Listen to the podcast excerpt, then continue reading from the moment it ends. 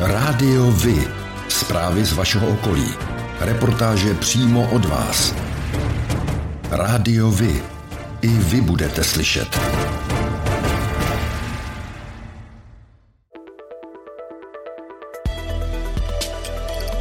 Rádio Vy. Stanice města Hořovice.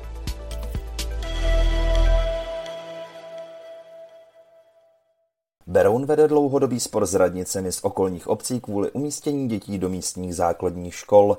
Teď vzbudil velký rozruch článek v deníku Právo, podle kterého se má situace dále vyostřovat, a to kvůli dětem ukrajinských uprchlíků. Ty by měly údajně dostat na základě rozhodnutí města přednost před dětmi přespolními. Zatím se situace vyostřila právě kvůli článku, podle starostky Berouna Soni Chalupové chodí do berounských škol 800 dětí z okolních obcí, ale tyto obce na provoz jejich škol nijak nepřispívají. Starostka sousedního Hýskova Veronika Šmolcnopová ale oponuje tím, že po nich Beroun požaduje příliš vysoké ceny na žáka. Článek v právu tak dává do souvislosti několikaletý spor Berouna s okolními obcemi o financování školního vzdělávání a současnou situaci kolem ukrajinských uprchlíků. Město Beroun ale teď razantně odmítá tvrzení, že by samo upřednostňovalo ukrajinské děti před těmi z okolních obcí.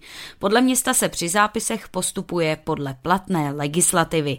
Z ní údajně vyplývá, že na cizince, včetně dětí, kteří pobývají na našem území déle než 90 dní, anebo mají výzum o strpění, je nahlíženo jako na osoby s trvalým bydlištěm. Podle radnice se tedy nejedná o rozhodnutí města Beroun. Vyjádření místo starosty Berouna Dušana Tomča ke zmiňovanému článku přinášíme v plném znění na závěr reportáže. Vedení města se v tomto tématu zastal i opoziční zastupitel Luboš Zálom. Článek na novinkách CZ o tom, že Beroun dává při zápisu do škol přednost dětem ukrajinských uprchlíků před dětmi z okolních obcí, je zavádějící. Městu nelze vyčítat, že zajišťuje ve svých školách místa ukrajinským dětem, které jsou ve městě hlášené. To je zákonná povinnost města. Vedle toho by však město mělo začít s okolními obcemi komunikovat na lepší úrovni a v této zlé době by se mělo snažit nezavdávat žádných příčin domnívat se, že se na české děti zapomíná. Tradiční zápisy do prvních tříd proběhly v Berouně začátkem dubna. Dne 20. května následují zápisy na přestupy. Pro děti z Ukrajiny jsou stanoveny zápisy na 15. června. Dušan Tomčo, místo starosta města Beroun. Dovolte mi ještě jednou reagovat na článek pana redaktora Plaveckého z 24. dubna letošního roku ohledně situace na základních školách a jejich kapacit v příštím školním roce v našem městě. Bohužel došlo k nepochopení tohoto tématu a tento článek je velmi zkreslený a zároveň mám velmi silný dojem, že vyzývá čtenáře k nesnášenlivosti eh, vůči, tady v tom případě, ukrajinským uprchlíkům. Zásadní jsou však fakta. Eh, zejména bych chtěl podotknout, že město Beroun dlouhodobě velmi intenzivně a odpovědně řeší kapacity svých základních, ale i mateřských škol a že i v tomto případě eh, se snažíme dlouhodobě eh, kapacitu našich základních škol řešit. Co se týká eh, problému vysoké poptávky po kapacitách v našich základních školách z okolních obcí, tak k tomu bych chtěl říci, že s okolními obcemi jednáme vlastně od začátku našeho funkčního období, to znamená už skoro čtyři roky. A průběžně jsme všechny zástupce těchto samozpráv informovali o tom, jaká situace v beronských základních školách, co se týče kapacit je, a i o jejich vývoji eh, nejprve až do roku 2025, posléze i v analýze krajské až do roku 2030. Během uplynulých let jsme navrhovali několik řešení, která ovšem eh, bohužel eh, ze strany okolních obcí nebyla akceptována. Od návrhu, aby si okolní obce na katastru města Berouna vystavěli svazkovou školu. Návrh a jednání s krajským úřadem o využití kapacit střední školy až po poslední návrh vybudovat detašované pracoviště školy druhého stupně pro některou z okolních obcí. Zároveň bych chtěl vysvětlit, že nedává město Beroun přednost komukoliv před kýmkoliv. Vyplývá to zejména eh, z toho, že zápis pro všechny děti, eh, ať už berounské nebo z okolních obcí, bude 20. května do 6. tříd samozřejmě a zápis pro ukrajinské děti bude až 15. června. Čili z toho vyplývá, že chronologicky k tomuto eh, nemůže dojít. Fotbalisté klubu Hořovice B odehráli v sobotu 23. dubna 2022 zápas 18. kola okresního přeboru. Soupeřem jim byli hráči klubu Drozdov. Zápas skončil remízovým výsledkem 3-3. 2. dubna od půl osmé večer vystoupí ve společenském domě v Hořovicích kapely Alkohol a Valda Gang. Cena vstupenky činí 490 korun.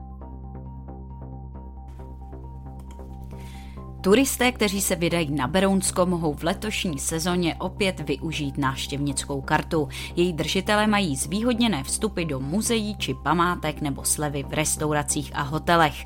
Kartu lze použít ve 24 obcích.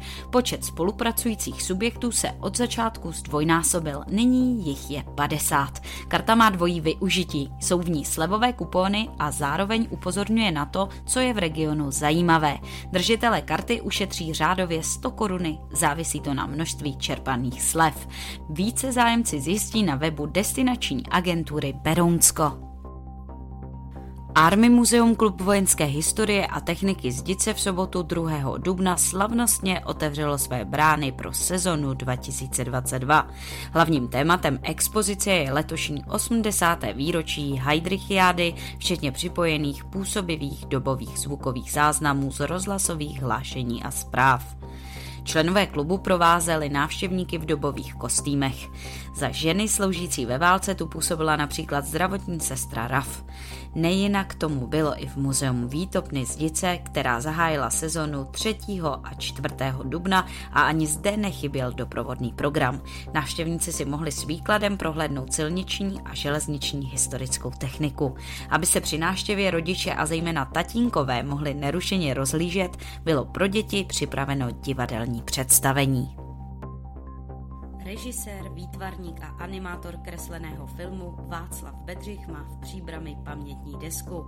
Zástupci města a umělcově rodiny ji 22. prosince 2021 odhalili na Bedřichově rodném domě, a to v Ondráchově ulici. Václav Bedřich se zaměřoval na tvorbu pro děti a významně se podílel na tvorbě večerníčkových seriálů. Byl režisérem první pohádkové série, která se v tomto pořadu odvysílala o televizním strašidílku. Režiroval i proslulou znělku, která se stala nejstarší televizní znělkou vůbec. Jako režisér má Bedřich na svém kontě například seriály Bob a Bubek, Králíci z klobouku, Maxi bez fík, či známé filmy Hrnečku vař nebo Čert a káča. Václav Bedřich za svůj život natočil 358 animovaných filmů, ze které dostal řadu významných cen na mezinárodních festivalech. Hudební škola Schola Musika Stella Maris se sídlem v Králově dvoře slaví v roce 2022 25. výročí od svého založení. Školu založila paní Zora Tauberová, která dříve působila jako ředitelka základní umělecké školy v Berouně. Jedním ze základních principů fungování školy je to, že její pedagogové zajíždějí do základních škol v regionu a dělají tak hudební vzdělání dostupnější vesnickým dětem. Žáci školy již získali řadu ocenění na hudebních soutěžích. Mnozí z nich pokračují ve svém hudebním vzdělání na konzervatořích a hudba se pro ně stává profesí. Schola muzika Stella Maris pořádá i časté koncerty, při kterých se může podělit o um a nadšení svých žáků i s veřejností.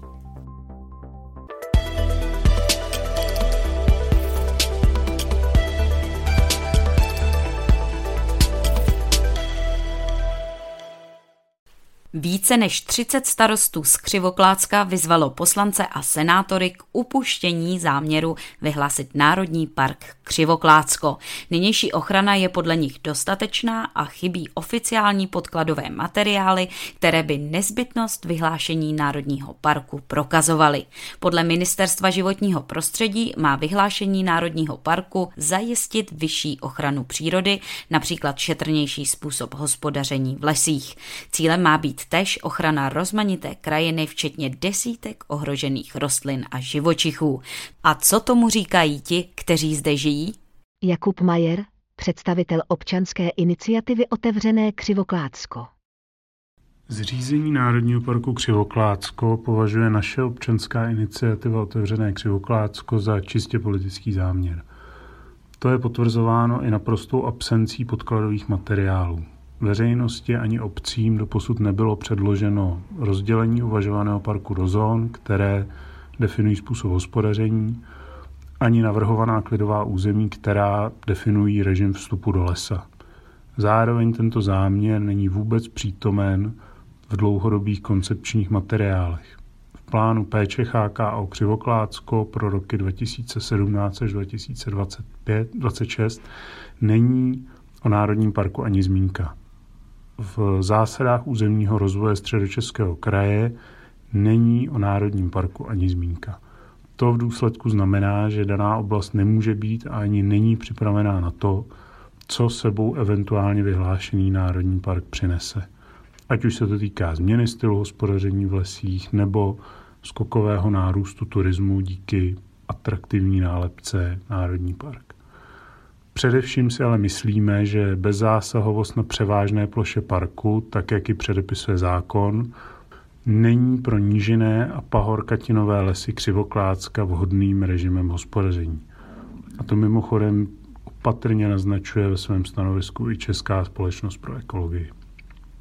Proto se domníváme, že uvažovaný záměr je nevhodný, nepřipravený a necitlivý. Pro ochranu křivokládské přírody je vhodnější stávající režim HKO s ochranou nejcennějších lokalit ve formě národních přírodních rezervací, které mimochodem jsou přísnějším režimem ochrany než Národní park. Kateřina Zusková, starostka obce Nižbor. Tak co se týče Národního parku, já jsem trochu vázaná rozhodnutím zastupitelstva. Zastupitelstvo má negativní stanovisko k záměru zřízení Národního parku.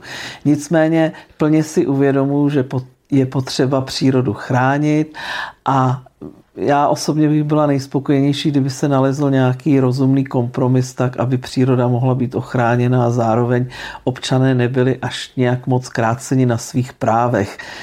Luboš Zálom, zastupitel města Beroun, místo předseda strany Svobodní. Otázka zřízení Národního parku Křivoklátsko vzbudilo už velký rozruch před lety a tehdy se setkalo s odporem nejen obyvatel dotčených obcí. Proto se divím, že se někomu chce znovu jít přes zájmy lidí a nebrat na ně ohledy. Zřízení parku znamená ohrožení majetkových práv občanů v dotčených obcí a i v těch okolních. Znamená snížení hodnoty jejich nemovitého majetku a návštěvníkům oblasti přinese vlastně jen další omezení a další zákazy. A co z toho pár politiků dostane možnost se vyfotit, jak přestříhávají pásku nového národního parku. To je podle mého názoru bezohledné. Bohužel asi se musíme smířit s tím, že záměr kraje, který je teď podporovan záměrem vlády, už asi nic nezmění, i kdyby se občané obcí vyjádřili jakkoliv odmítavě. Podle mě to bude taková vizitka toho, jak současná vláda bere ohled na lidi. Lukáš Kocman, starosta obce Běleč. Tak, můj názor na uh, zřízení Národního parku Křivoklácko je takový, že mám pocit, že celý uh, záměr je nepřipravený, uh, nekoncepční a pro Křivoklácko uh, nevhodný. Křivoklácko je kulturní krajinou, která je silně ovlivněná člověkem. Zdejší nebo kvalitu zdejší přírody. Nemají na svědomí jenom přírodní procesy, ale zejména kvalitní práce, dlouhodobá lesníků. Ministerstvo životního prostředí si myslím, že nedostatečně komunikuje. Je nás v tuhle chvilku většina, kteří s tím záměrem nesouhlasíme a nedovedeme si představit, že by eh, vláda eh, České republiky, potažmo ministerstvo životního prostředí eh, nerespektovalo názor místních samozpráv. Jiří Těhan, starosta obce Zbečno. Tak já bych chtěl říct, že eh, musíme respektovat názor občanů a na to, aby jsme věděli, jaký názor občanů jsme udělali anketu, takže v tuto chvíli je 50% obyvatel proti, 30%, obyvatel, 30% obyvatel je pro a 20% obyvatelů nemělo žádný názor, protože jim chyběly informace. Já osobně jsem spíš pro eh, ochranu přírody v rámci, v rámci teda eh, Národního parku Křivoklácko. Tomáš Vostatek, starosta obce Rostoky u Křivoklátu. Odpovím, odpovím takto. Eh, odpovím takže si myslím, že ochrana přírody je vlastně ta nejpodstatnější věc, která, která existuje. A neboť vlastně ta, ta příroda je naše, naše matka a na, naše země a, a ten, kdo ji chce ničit, tak vlastně ničí svůj domov. To znamená, eh, když se podíváme, eh, že vlastně Národní park by měl chránit Eh, myslím si, že Národní park by, by pomohl, mohl být po celé zemi, po celém světě. Vůbec si myslím, že ochrana přírody je, by, nebo měla by vznikat od lidí, to znamená ze spodu, a ne ze zhora. A tady, tady vidím jako, jako, jako tady ten problém, kdy vlastně bude tady diktát něčeho, co místní lidé nechtějí, bojí se toho a Eh, bojí se toho oprávněně nebo neoprávněně, to už jsou zase otázky. Ano, já se toho bojím oprávněně, eh, je s tím spojená určitě eh, spousta nějakých povinností, spousta, spousta vlastně nových struktur, které tady byly dlouhodobu budovány. Ano. A budovány takže vlastně ty lesy České republiky se nějakým způsobem o, ten, o tu přírodu tady starali a, a najednou to ta část toho území vlastně už nebude pod jejich zprávou. Jo? Takže je to vlastně, ano, přiznáme, to konzervativní přístup, eh, ale prostě je to tak. Eh, takže spíš ten postoj je negativní. I když musím říct, když jsem byl mlád, tak jsem velmi, velmi si přál, aby ten národní park eh, vznikal ale nyní to vidím bohužel tedy trošku jinak. Jestliže má, jestli máme dostatek informací od životního prostředí, od ministerstva životního prostředí, Myslím si, že v současné chvíli nemáme úplně dostatek informací. Možná, že je to i ten kámen úrazu, kdy většina lidí mm, uh, prostě ten park jako takový nechce. Ministerstvo životního prostředí na návrhu prozatím trvá. Podporu má i v představitelích středočeského kraje. Jana Skopalíková, radní středočeského kraje pro životní prostředí. Tak my jako středočeský kraj podporujeme vznik Národního parku Křivoklácko. My jsme rádi, že ministerstvo zahájilo ty kroky. My jsme kraj a my jsme mezi obcemi a mezi ministerstvem, takže se budeme snažit eh, plnit nějakou tu koordinační roli, být blízko jak těm obcím, tak zároveň eh, se bavit s tím ministerstvem a chceme dohlédnout na to, aby právě ty podněty a připomínky těch obcí byly vypořádány tím ministerstvem a aby chceme pomoci, aby se k té společné dohodě došlo. Vyhlášení Národního parku Křivoklácko je ve vládním programovém prohlášení. Dotýká se katastru 19 obcí. Plocha Národního parku by měla zabírat 12 000 hektarů, což je zhruba 16% plochy chráněné krajinné oblasti Křivoklácko. Tak jako pro vás je důležitý oční kontakt pro spojení s ostatními, pro mě je to hlas. Rádio Vy, partner nadace Leontýnka. Společně pomáháme zrakově postiženým obstát ve světě, který na zrak spoléhá. Na krátký rozhovor jsme se vydali za starostkou obce Nižbor. Kateřina Zusková z občanské demokratické strany v této funkci působí už od roku 1993. V roce 2017 byla dokonce mezi senátem oceněnými zástupci měst a obcí, kteří ve své funkci působí více jak 20 let. Paní starostko, volební období se chýlí ke konci a blíží se další komunální volby. Jak byste to uplynulé období zhodnotila? Co se vůbec podařilo, no a co naopak cítíte jako problém? Ale nejprve budete znovu kandidovat a obhajovat ten již bezmála 30-letý mandát? Blížící se komunální volby asi kandidovat budu. Já jsem zde už skoro 29 let ve funkci starostky a dospěla jsem do důchodového věku, takže tomu moje rozhodování teď bude už trošku jednodušší, že opravdu asi kandidovat budu, ale uvidím, jak to dopadne. Já vždycky tvrdím, že nejdůležitější je vidět, kolik člověk dostane hlasu, když uvidím, že mám podporu od občanů, tak dejme tomu, je to možná signál k tomu třeba pokračovat, eventuálně, když mě zvolí zastupitele. Ono si to můžete hezky naplánovat, ale ještě je potřeba samozřejmě mít ten výsledek od voličů a potom to rozhodnutí zastupitelstva.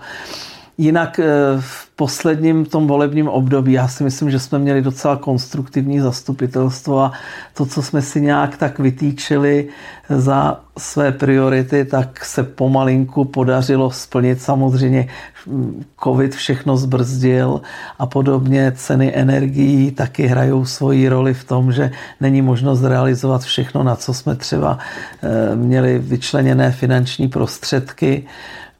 Takže myslím, že gro se nám podařilo a samozřejmě před námi jsou velké investiční akce jako vybudování vodovodu v obci Žloukovice, ale tam se pohybujeme v částkách 10 milionů, takže upěnlivě bude dotační tituly. Problematika, co se nám nepodařilo, bych řekla, je nějaká dohoda s městem Berounem a s okolními obcemi ohledně umistování žáků na druhý stupeň. To je velký palčivý problém, který budeme muset nějakým způsobem ještě řešit a to řešení vypadá velmi složitě. A je něco, co byste ráda svým občanům a voličům vzkázala?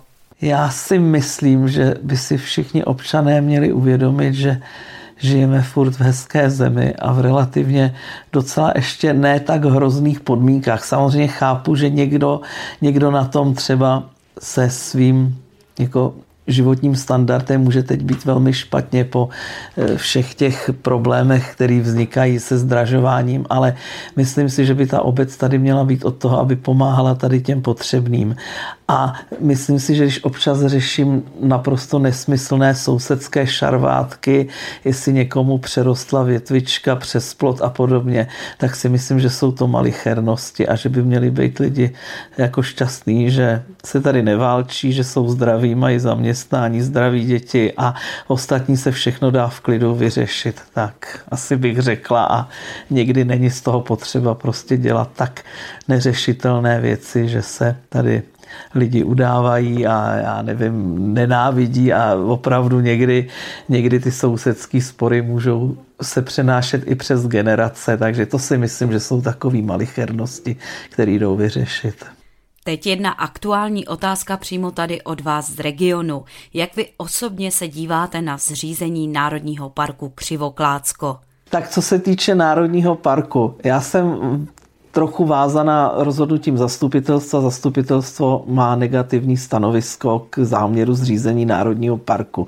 Nicméně plně si uvědomuji, že je potřeba přírodu chránit a já osobně bych byla nejspokojenější, kdyby se nalezl nějaký rozumný kompromis tak, aby příroda mohla být ochráněna a zároveň občané nebyli až nějak moc kráceni na svých právech. Ehm, myslím si, že Problém je ten, že eh, to téma vyhlášení Národního parku se zveřejnilo eh, daleko předtím, než vůbec byly připraveny nebo jsou připraveny podklady pro to, aby jednotlivé obce věděly třeba, jaké zóny u nich budou, eh, co, jak budou omezeny a podobně. Takže trošku myslím si, že měli pocit, že se jednalo jako o nás bez nás a samozřejmě asi ještě bude potřeba nějakých jednání a seznámit se s jako s připravovanými podklady a toho, co, co nás teda čeká, protože jinak samozřejmě v médiích neustále slýcháme, že ministerstvo životního prostředí pokračuje na tom projektu vyhlášení Národního parku. Děkujeme za rozhovor a přejeme hodně štěstí a úspěchů. Sport.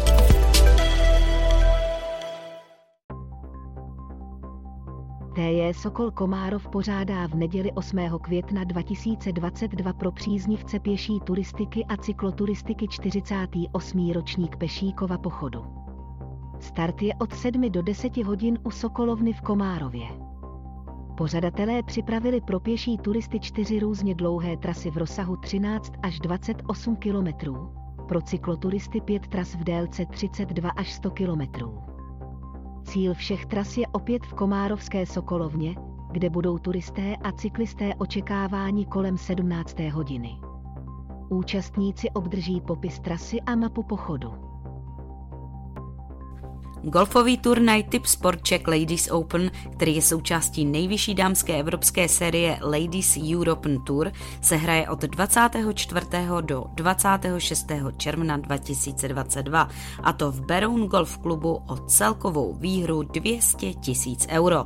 Turnaj se zúčastní trio elitních českých golfistech, které již potvrdili svou účast v soutěži. Přímý přenos ze všech tří turnajových dnů odvysílá O2 TV Sport. O tom, jak hrála Sparta se Slaví, se dozvíte všude. Ale o tom, jak hráli mladší žáci právě z vaší obce, málo kde. Chceme nabídnout sportovní spravodajství přímo od vás, z vašeho města, z vaší obce, z vašeho klubu. Pokud v takovém klubu působíte, budeme rádi, pokud nám spravodajství právě z něj pomůžete tvořit. A nemusí to být jen fotbal. Rádi zveřejníme zprávy i z vysloveně menšinových sportů a aktivit. I vy můžete být slyšet.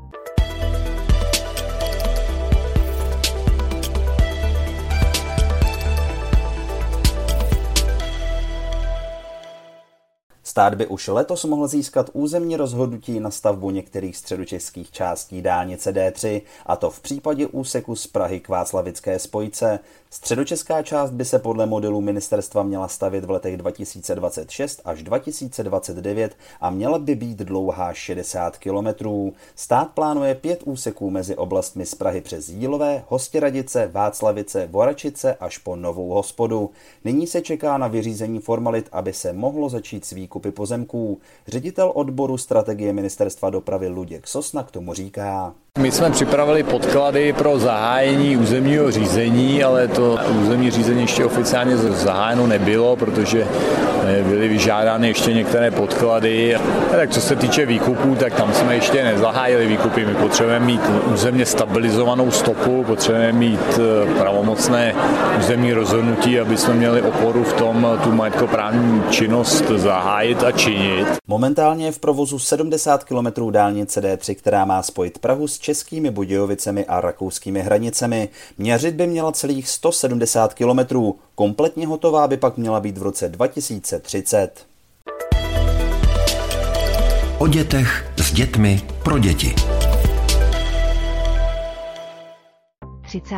dubna 2022 od 10 do 17 hodin pod širým nebem i přímo v historických prostorách Hradu Točník proběhne akce s herními zónami Playmobilu. Soutěžní hrou pro děti o ukrytém pokladu a show, která obsahuje záhadné kouzlení, tancování a naučné soutěže zaměřené na předškolní vzdělávání zábavnou formou.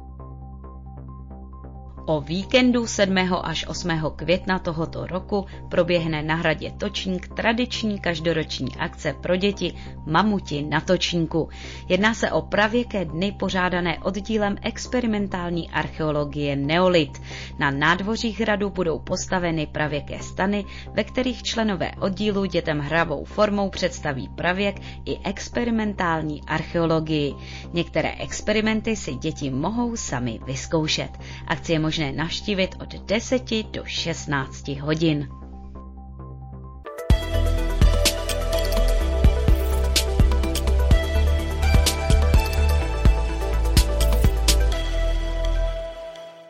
Rostocké muzeum otevřelo v pátek 22. dubna novou archeologickou expozici s pravěkými exponáty, holografickými projekcemi i počítačovými perspektivami. Návštěvníci se zde jejich prostřednictvím setkají se známými osobnostmi, které se staly představiteli předků z různých etap vývoje společnosti, například s Ivou Pazderkovou, Danem Bártou či Petrem Čtvrtníčkem.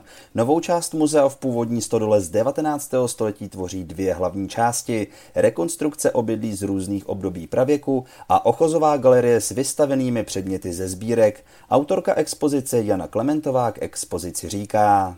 Umístění expozice ve Stodole nám umožnilo trošku si pohrát s prostorem světelnou výškou objektu a vlastně kombinovat zdánlivě nekombinovatelné. Kombinovali jsme prvky venkovní skanzenů s počítačovými perspektivami, holografickými projekcemi, multimediálními prezentacemi i videomappingem. Prostor nám zároveň umožnil moderním a doufám poutavým způsobem prezentovat naše sbírky. Expozice představuje historii skrze zážitky. Přispívají k tomu i takzvané infokiosky s kvízy a doplňovými informacemi. V ochozové části jsou exponáty doplněné modelacemi hrobů, včetně videomappingu. Rádiovi? Kalendář akcí.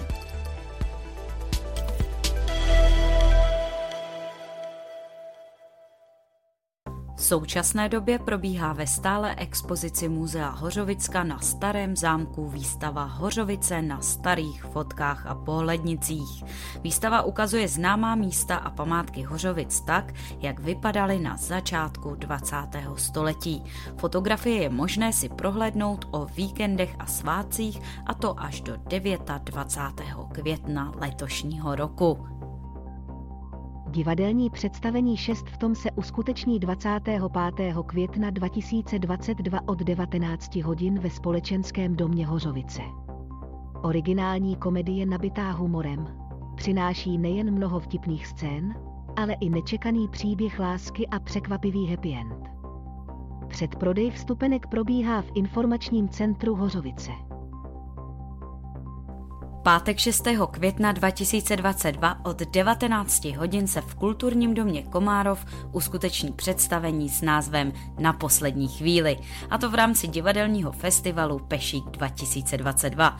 Na pódiu se objeví známí herci, jako je Václav Vidra, Josef Carda, Jana Boušková a mnoho dalších.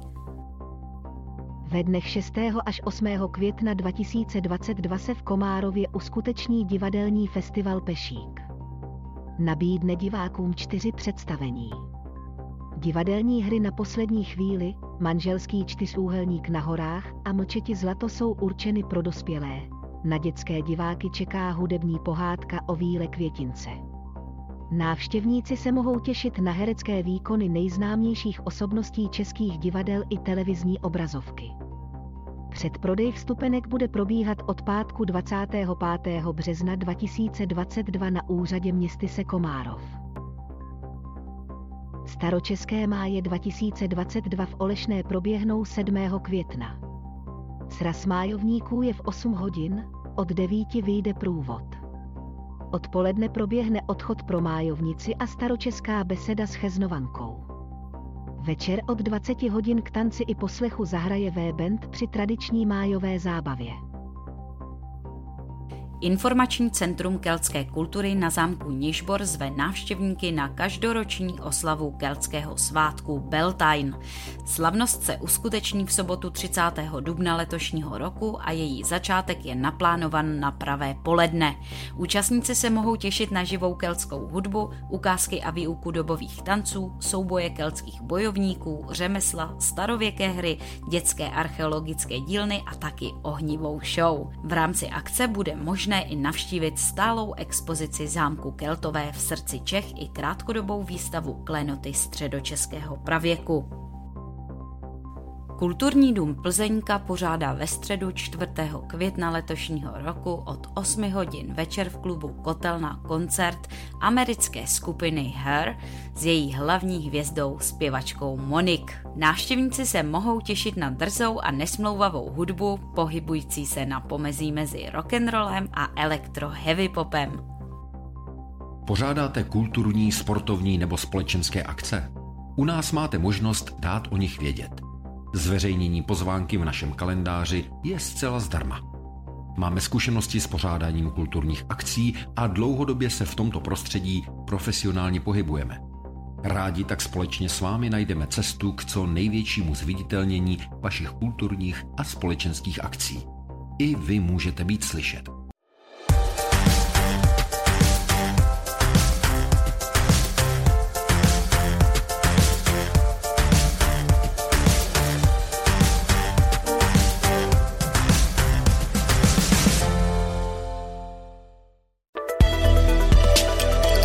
Černá kronika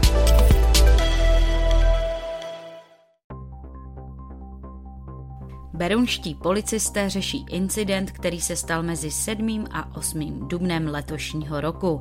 Neznámý pachatel vnikl na neoplocený pozemek řadových domků poblíž ulice na Dlouhých v Králově dvoře a odnesl si odtud 12 metrů přívodních a HDO kabelů. Dále se pak dostal i dovnitř dvou staveb, kde rovněž ocizil různé druhy kabelů v délce 120 metrů. Škoda byla vyčíslená na 150 tisíc korun.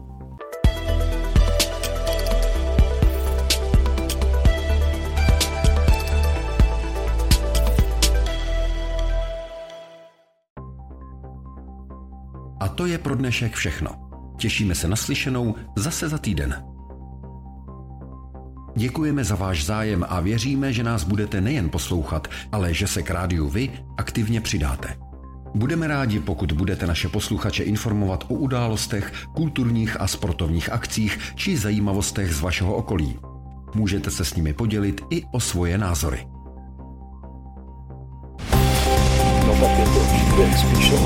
Rádio Vy.